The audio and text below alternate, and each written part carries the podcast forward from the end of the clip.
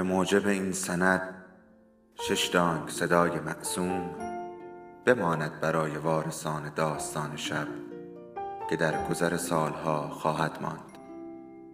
ارادتمند داستان شب.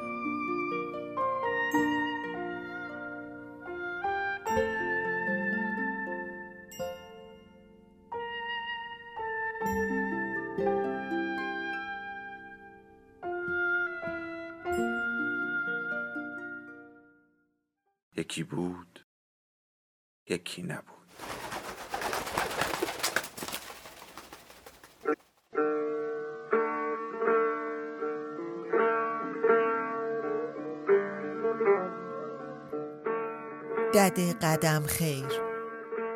جلد دوم از چهار پاره مادران و دختران نوشته محشید امیرشاهی.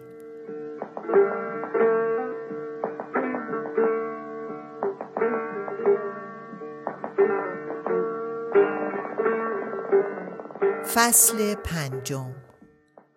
در خیابان گرگان دد قدم خیر به جای آنکه طبق معمول از جلوی بقالی و عطاری بگذرد و به طرف پل چوبی و آب سردار برود از کنار چوب بری رد شد و رو به خیابان بهارستان به راه افتاد و تا چهار راه سرچشمه را یک نفس بیمود به قصد معینی از خانه در نیامده بود.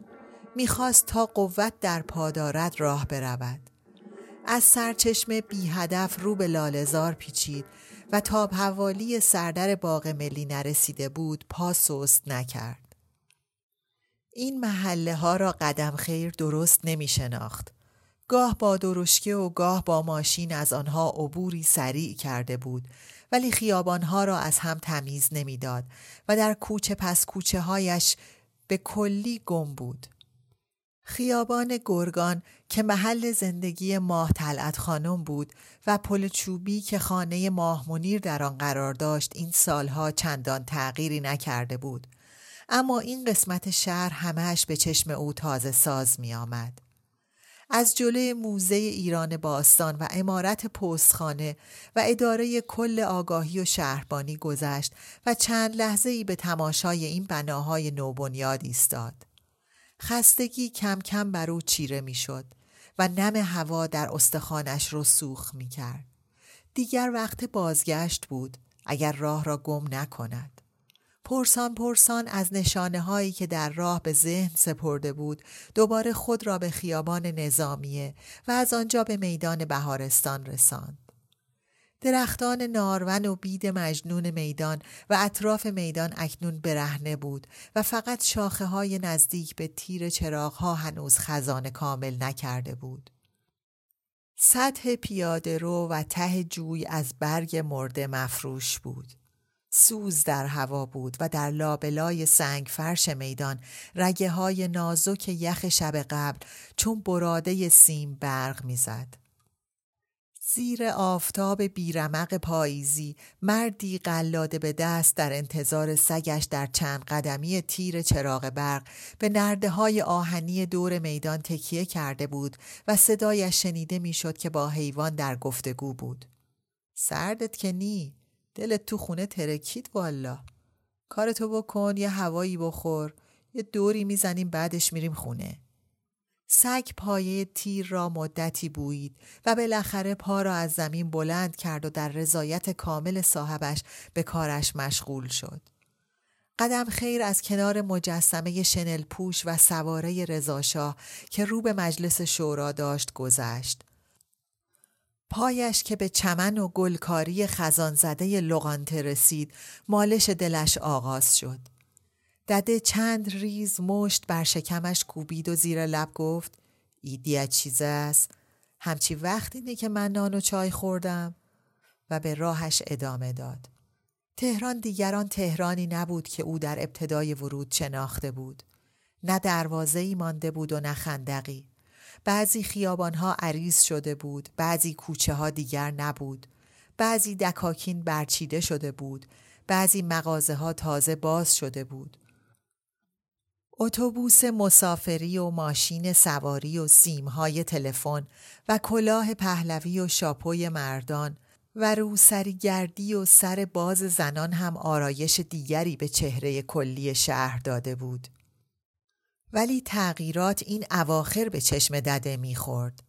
از تابستان گذشته که خیابان گرد شده بود. در گذشته کی با بیرون کاری داشت. گاه همراه دادا صادق به بازار می‌رفت تا ماهی و مرغ و تربار و میوه فصل را بگیرد و در درشگهی بار بزند و به خانه بیاورد. نان و گوشت و تخم مرغ روزانه هم که از در و دکان نزدیک منزل تهیه می‌شد. محصولات قزوین و بقیه خاروبار مورد نیاز هم که سالانه می رسید. این روزها بود که قدم خیر قرار نشستن در خانه نداشت. نن رقیه بیراه نمی گفت. به محض اینکه کارها را راه میانداخت و دستورات را صادر می کرد راهی خیابان می شد و مدتی در این شهر که هر روز شکل و رنگی دیگر می گرفت پرسه می زد. اتش دیدار ماه منیر بود که او را از جا می کند و به کوچهش می کشاند. دلبستگی دد قدم خیر به آخرین فرزند امیرزاده دو دلیل داشت. یکی این که محب علی خان چند ساعت پیش از به دنیا آمدن این طفل زندگی را بدرود گفته بود و دیگر این که ماه منیر از دست چپ وسی بود. نقص عضو آن هم برای دختر حتی دختری به جمال و تمول و تشخص ماه منیر واویلا بود.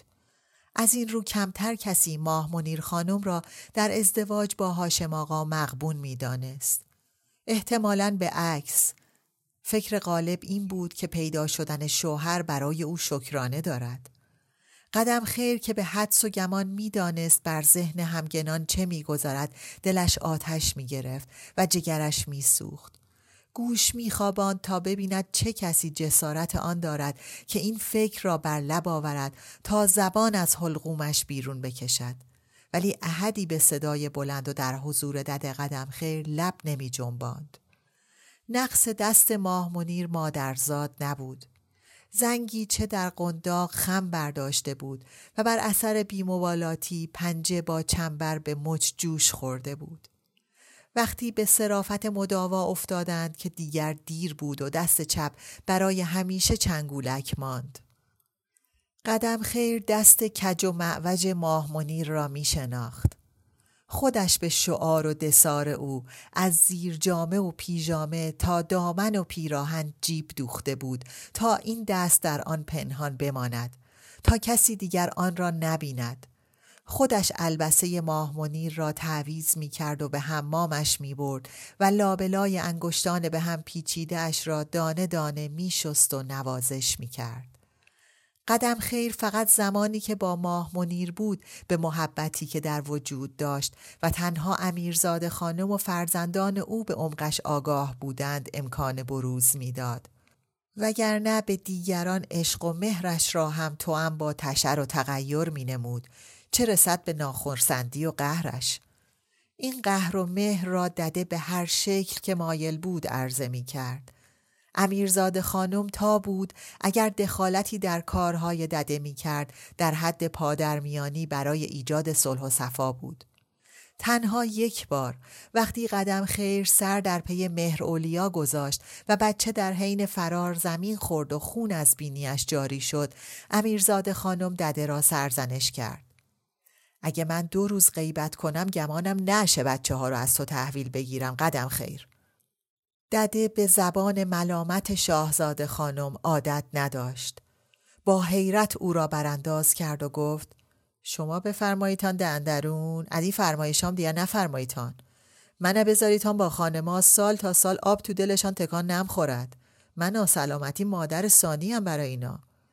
صدای قدم خیر آزرده بود. مهرولیا گوشه چارقد دده را چسبید و با بغز به مادرش گفت پای من سرخورد شاز جان. بازی می کردیم چیزی نشد. امیرزاده خانم که از پرخاشش دژمان بود به قدم خیر گفت والا تو اول من سانی قدم خیر. شاهدی دیگه. بچه دامن با تو بسته. به جای اینکه به من پناه بیاره سربند تو رو چسبیده. دده مهرولیا را بغل گرفت و برد تا بر زخمش مرهم بگذارد. به هنگام تولد ماه منیر امیرزاده حتی یک قطره شیر نداشت. خبر درگذشت محب علی خان چون آتشی که به خرمن بیفتد پستانهای رگ کرده و متورم از شیر او را خشک کرد و یک سر از بستر زایمان به بستر بیماریش افکند.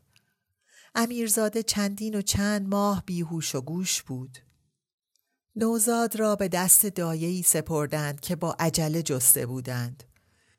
وسیره روستایی و خوشبنیه که پانزده روز بود فارغ شده بود و کودک مردهی به دنیا آورده بود و چنان شیری داشت که ناگزیر دو چندان آنچه به ماه منیر میخوراند میدوشید و دور میریخت. با این وجود سینه پیراهن و چادرش همیشه از نشت شیر مرتوب بود. در دوران عزاداری برای محب علی خان و بیماری طولانی امیرزاده خانم کجا فرصت تیمار کودک شیرخوار بود؟ حتی ستاره و فاتول و نن رقیه دایگان دیگر دخترها از کارهای خانه زیاد نمی آمدند که به پرستار جدید کمکی کنند. او هم به سبک و روال خود از ماه منیر نگهداری می کرد.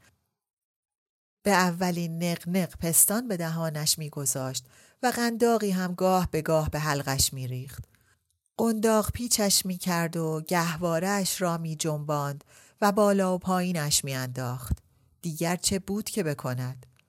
وقتی ماه منیر از لبه کرسی چوخید دای اهمیتی به واقعه نداد. نه ارتفاع سقوط به نظر مهم می آمد نه واکنش بلافاصله طفل نگرانی ایجاد می کرد.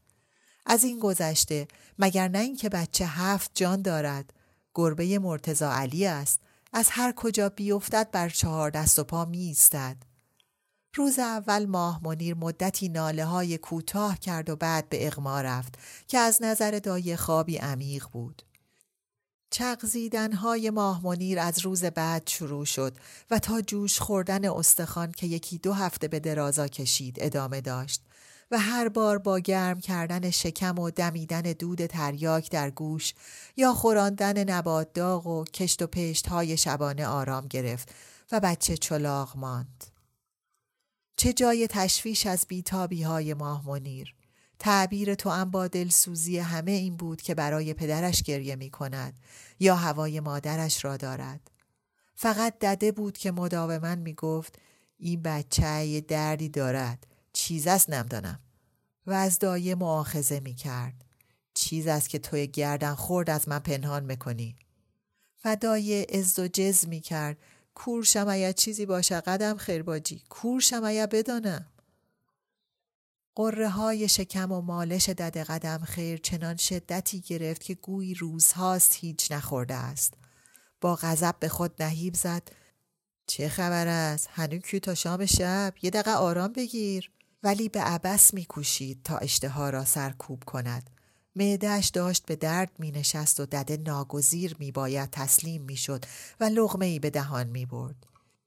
احساس قجمی که نسبت به این گرسنگی بیهنگام داشت به خجلت بدل شد. گویی قصد کاری دزدانه کرده است. قار و غور شکم تمامی نداشت مثل زن آبستنی که ویار کند به فکر بستنی و پالوده ای افتاد که همراه مهرولیا و شوهرش امیرخان در لغانته خورده بود.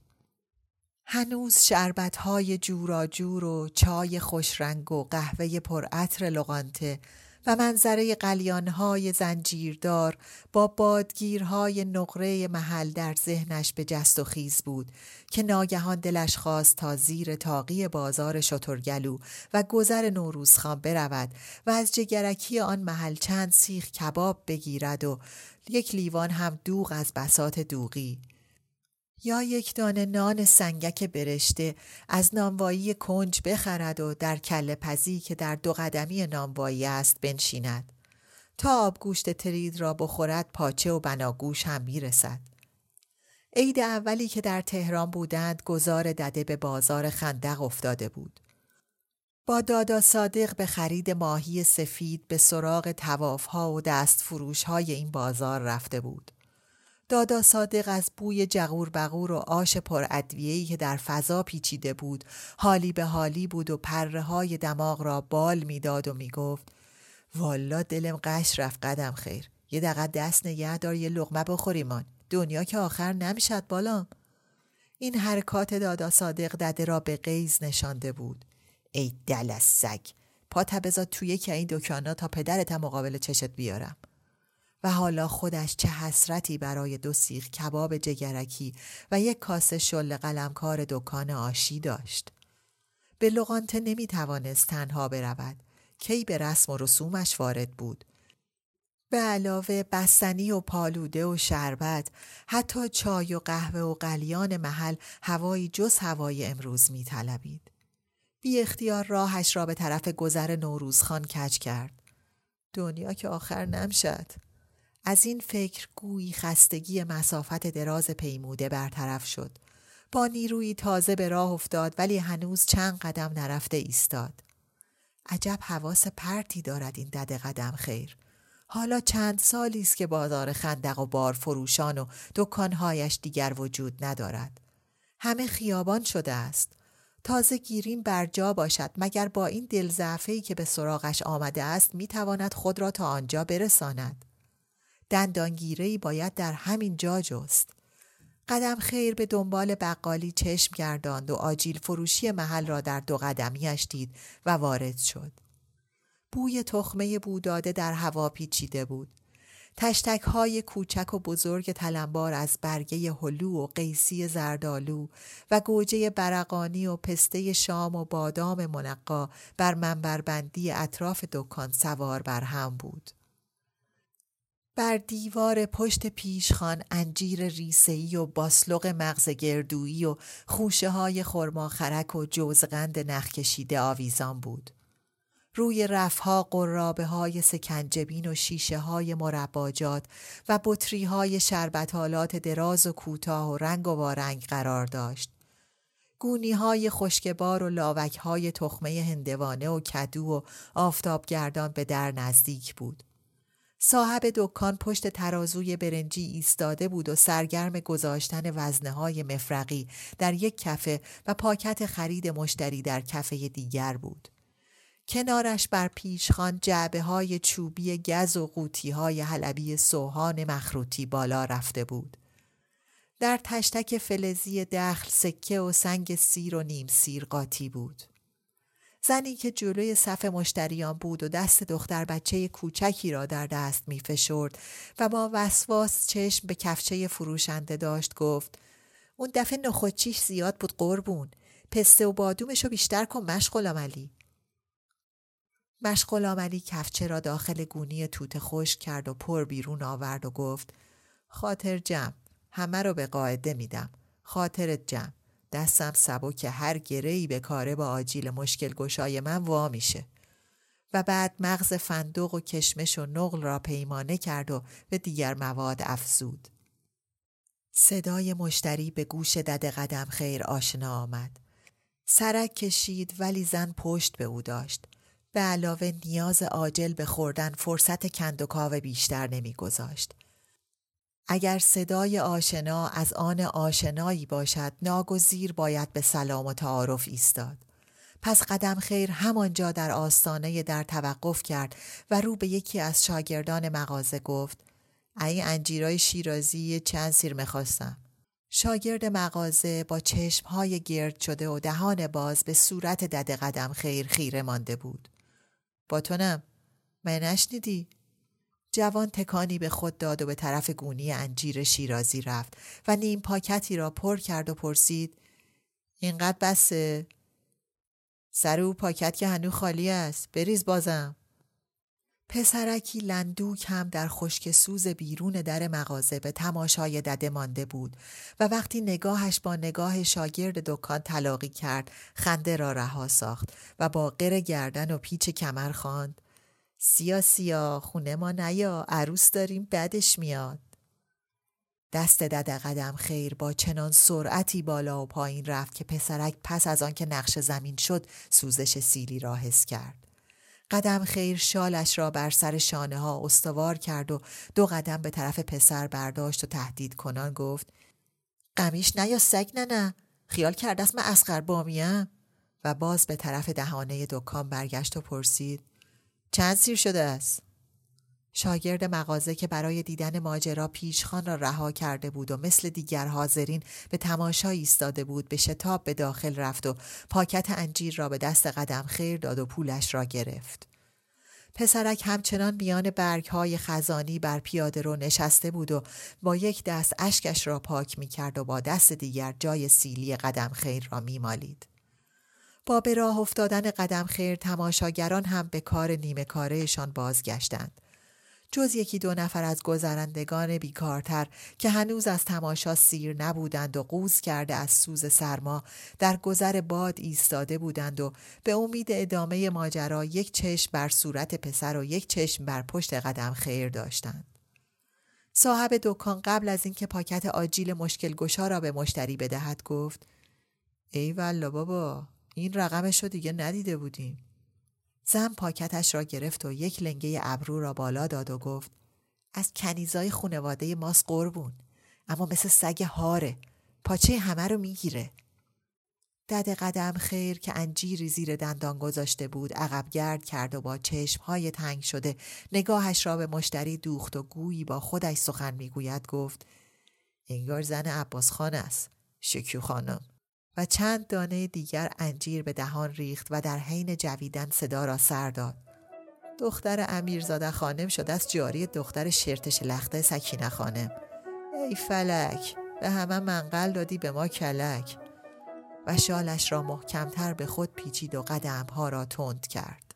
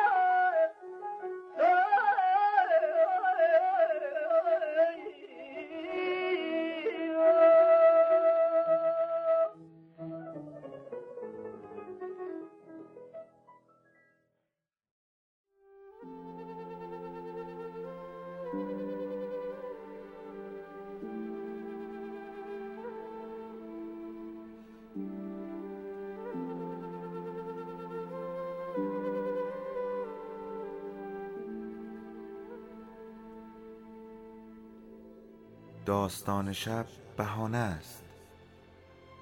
برای با هم بودن دور هم نشستن شنیده شدن.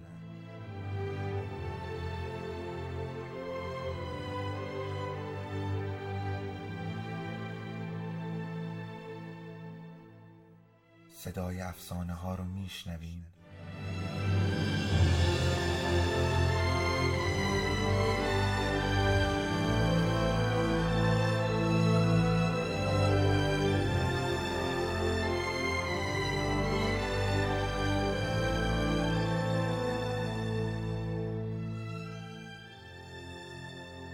شبتون بخیر.